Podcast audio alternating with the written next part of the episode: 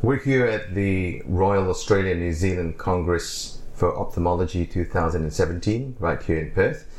And if you've ever heard of the Flying Doctors, you might have also have heard of the Chaplains in the High Seas, but have you ever heard of an ophthalmologist on 18 wheels? Today I'm sitting down with a man who fits that bill perfectly, and his name is Dr. Angus Turner, and he's from the Lions Eye Institute, and I'm sitting down in this extraordinary vehicle which is called the Mobile Clinic or Lions Outback Vision. Welcome to Just Why It Matters with VisAbility Radio, Dr. Turner. Thank you very much, Kenneth. Well, okay, let's begin from the start. Um, how, give us a bit of a history of how this all began. Well, the Lions Outback Vision van that we're sitting on today is actually um, a, a well, big facility that's only been around for the last couple of years. And um, we've been going out to the remote areas of Western Australia for many years, but um, we were struggling to find the equipment standards in the bush um, up to scratch. So we needed to ask the hospitals to buy us all sorts of bits of equipment, and the bill was getting too much. So in the end, the sensible solution was to buy one good bit of kit and take it around all 19 hospitals. And when you say buy, what kind of what kind of a bill are we talking about to build this this mobile clinic facility? Well, we were very grateful to some um, sponsors, including um, Lotterywest and the state government, and something from the federal government too, um, to build it for about two million. The actual semi-trailer truck um, is about a million, and then we had to fill it up with all the state-of-the-art ophthalmology equipment. Now, just to give our listeners a sense of the size of this vehicle, we're talking about something that's about 19 meters long. Yeah, um, it definitely makes itself noticed when it comes into town. We have to find an appropriate place to park, and then it's like a transformer, it starts to expand, and the pod pops out one side to allow a, an accessible passageway for wheelchairs and the other side, a large awning lifts up, and the entire span becomes seven meters. Wow. And we're talking about a height of about 4.2 meters, not including the aerials that are set up when you are stationary. That's right. So it actually ends up um, being something we have to watch occasionally if you're going through a country town with some low lying trees or aerials. Um, so our driver Sharon has to be particularly conscious that we're a bit taller than your average car. now, I want to go back to a bit about your vision. Where do you see this vehicle moving in terms of solving some of the difficulties that are experienced by people out in the country?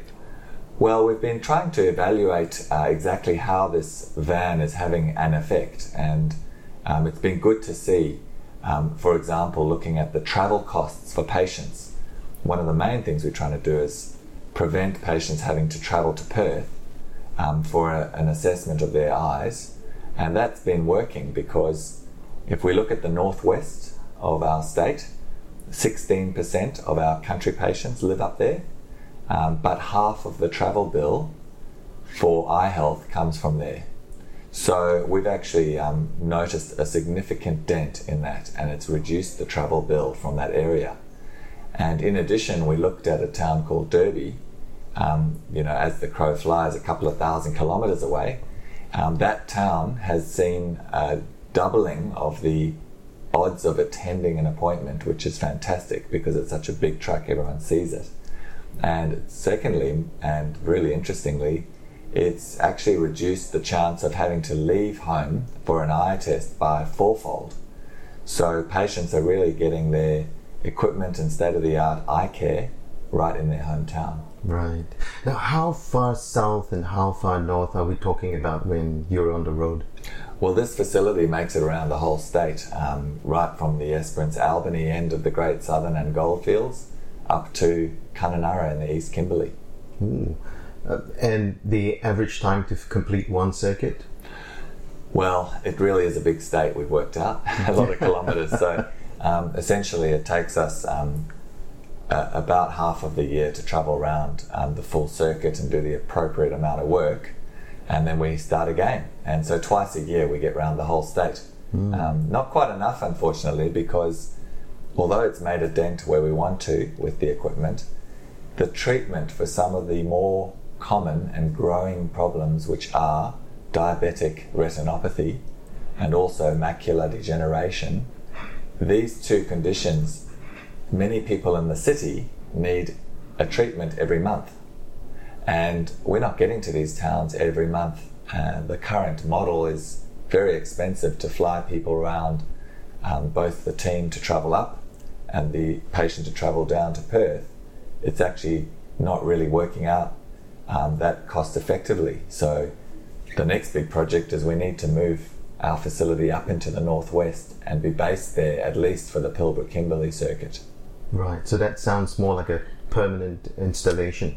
That's right. I think we're going to have to um, show the government and explain to our donors that we we're ready for that population of 100,000 people to be up there, permanent residents in that country, and um, but the Vision Van has a very uh, amazing service to provide, uh, particularly in the meantime. Yeah. Now, I want to go back to a little bit about um, your history. You started off with the design team. Was this something that you envisioned as you got into the practice, or was it something that's um, sort of crept up on you or jumped out at you? Well, um, you know, it's, it's, seven years or so since I've been wandering around the bush, and it used to be um, fine to turn up with your little suitcase, and in it was a few a few lenses, and we pull out the old slit lamp microscope from the cupboard, dust it off, and go for it. But it just started to dawn on me more and more that it wasn't the same service as my patients in the city. And um, so I went to a conference actually in Japan and I saw all the things that I was wishing for. And on the back of a notebook, drew a little map to squash them into the most efficient space I could see. And uh, a builder in Queensland said, "Yeah, we can we can put that together." Um, so with their engineering, they, they helped make it a reality. So it all began with a conference and some scribbles and a notepad. I think most ideas do come from a notepad scribble. So always doodle your ideas. I reckon. now, give us a sense of what happens in a typical um, scenario when you come into a town, you park, you get your equipment set up. Uh, what happens from A to Z? Well, we, we do pull into town and um, spend a few hours opening this beast up and putting everything in its place because most things are tied down very securely. Um, and then the patients start rolling up, and we see um, patients, depending on the size of the town, for quite a few days. Um, it's a specialist truck, so it's got a lot of equipment that we need the patients to be referred by the local visiting optometrist or um, the GP in town.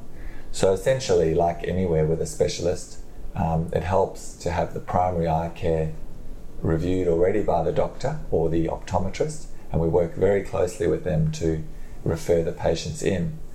However, in some of the towns we visit, um, it's difficult for the patient to know who's who in the eye world, and so um, I think we need to stay around a bit longer um, and probably start to do some checks for glasses as well, um, especially in the towns, of course, that don't actually have an optometrist living there all the time. Right. Now, how elaborate is one session with a, with a patient? Well, we used to just walk in and see a patient for a short moment because we couldn't do much testing wise. But now it does take a lot longer. So the patients sometimes end up being on this truck for at least an hour, maybe two, um, by the time they've had all the tests and moved between the various rooms. Um, so, yes, getting the patient flow right is actually one of the big tricks because not everyone turns up on time. They're normally either very early or very late. now, we're sitting in a treatment room, and I'm told that certain types of procedures are conducted here. What sort of procedures are you equipped to handle? Well, we've got a laser um, machine here that's got all sorts of lasers. Some of it's used for diabetes, sometimes for glaucoma, and um, another laser inside here is used for cleaning up the plastic lens in the eye after cataracts. Um, there's also a lovely fridge that keeps the, the treatments at the perfect temperature because macular degeneration and uh, diabetes, we often have to put an injection in the eye. Um, sounds terrible, but it doesn't hurt because we make the eye numb with some drops. Right. Um, how many patients have you seen in the time that you've been on the road? We've seen several thousand in this facility. Um, overall, we see about 7,000 for the year, but um, many of those patients don't actually need to see us on the vision van, um, so we see them on other trips. However, um, the more um, the merrier, so we're going to try and get on the road longer next year, mm. and I'm not sure how we're going to keep the team going, but um, everyone's very dedicated to the cause, and we have such an enthusiastic and you know an amazing team, really. Well, talking about the team, who makes up this team? So, on any given trip, it'll involve often uh, our optometrist. Um, it may involve um, the registrar and the they call the person a fellow. Um, we've had lots of female fellows who um, are at the end of their training, almost ready to be an ophthalmologist. Um, and then, of course, the consultant. Uh, we have um, our Sharon, um, who is our amazing driver, um, who's also a nurse and helps us in many ways on the van. Right. Now let's go back to the practicalities of the road trip. What do you do in terms of lodging and food and you know all the things that are essential to the average human being? well, every town's different, of course. Some of them have a pretty good local pub, um, which gets a bit rowdy. But um, no, my wife's actually a chef um, and a teacher, so she, I'm, I'm, very well catered for. We have a little camper van that right. travels around with this truck. Yeah. Um, she's also able to go into the schools. Oh, that's fabulous! And do some lessons for the kids um, because essentially um, we are at the end of diabetes when it's quite bad as an eye doctor, but really the preventative um, eye health, which means talking to kids and their families about food, healthy nutrition I think she's having a much better impact than we are. Um, but yeah, um, in general, we, we make use of the, the hotels along the way and um, often prefer a team dinner together mm. for communal eating. That's great. Now, that works perfectly because I know the Lions Eye Institute does have its mantra as prevention, treatment, and hopefully the elimination of blindness. Right, yeah. So I think wow, the prevention side of it is um, something we we need to really engage with the community about. You can't do it all yourself. And as a specialist with your lasers, you're busy in a dark room dealing with the end stage. Hmm. But actually, preventing these things means engaging with the Aboriginal health workers and the community clinics, right. getting the awareness for the patients out there. And we have lots of excellent um, cartoons with one of our patients made, made an amazing story for us. Um, and we have to engage with the local optometrists and GPs. Mm. Everyone's got a role to play when it comes to prevention. So you're actually really talking about an ecology of health professionals who make that, I suppose, work out the the whole effort, isn't it? Yeah, I mean you're right. Uh, anything worthwhile, I think, involves um, engagement with the team, and um, no no one cog in the in the engine is going to actually do the full job. So we're grateful that in West Australia, um, it really feels like we're on the same page. We have the same mission. Uh, we want to prevent um, blindness and we want to treat those who have um, any conditions that are preventable or treatable. Now, given the large expense of our stay, do you think there's space and there's um, it warrants a second vehicle of this nature? Well, I guess um, it would be lovely to have two vans running around the bush uh, or driving, but actually, um, I think our next project is focused on building a hub in the northwest. Um, based in the middle of that would be Broome, where there are quite a few medical facilities, and then flying out uh, once a week to the communities such as Karratha, Hedland, and to the East Kimberley. The hub and spoke model makes sense when it comes to a frequency that's required for our treatment. So I would love to see that happen, and then potentially this van would have a uh, a new role to play, which would be the goldfields in the Midwest, and you know we'd have a smaller patch because West Australia is like Western Europe. It's a huge piece of land. Yes, it is. Yes, it is. Now, at the RANZCO event here, you presented um, in one of the sessions. What was the um, the emphasis or focus of your presentation?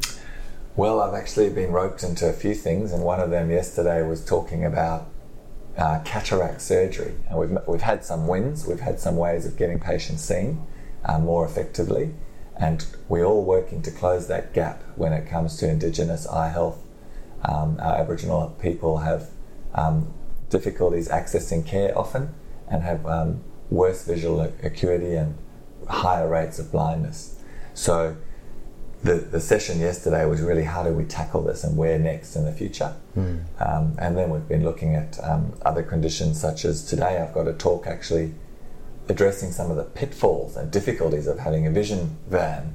Um, other states might want to do the same, but you've got to go into it with your eyes wide open. It's not all um, hunky dory. Yes, that's right. That's right. So you're basically presenting all these subject matters in the context of your experience of operating in the country and on a mobile facility. Yeah, and also we have um, patients that often make it to the city.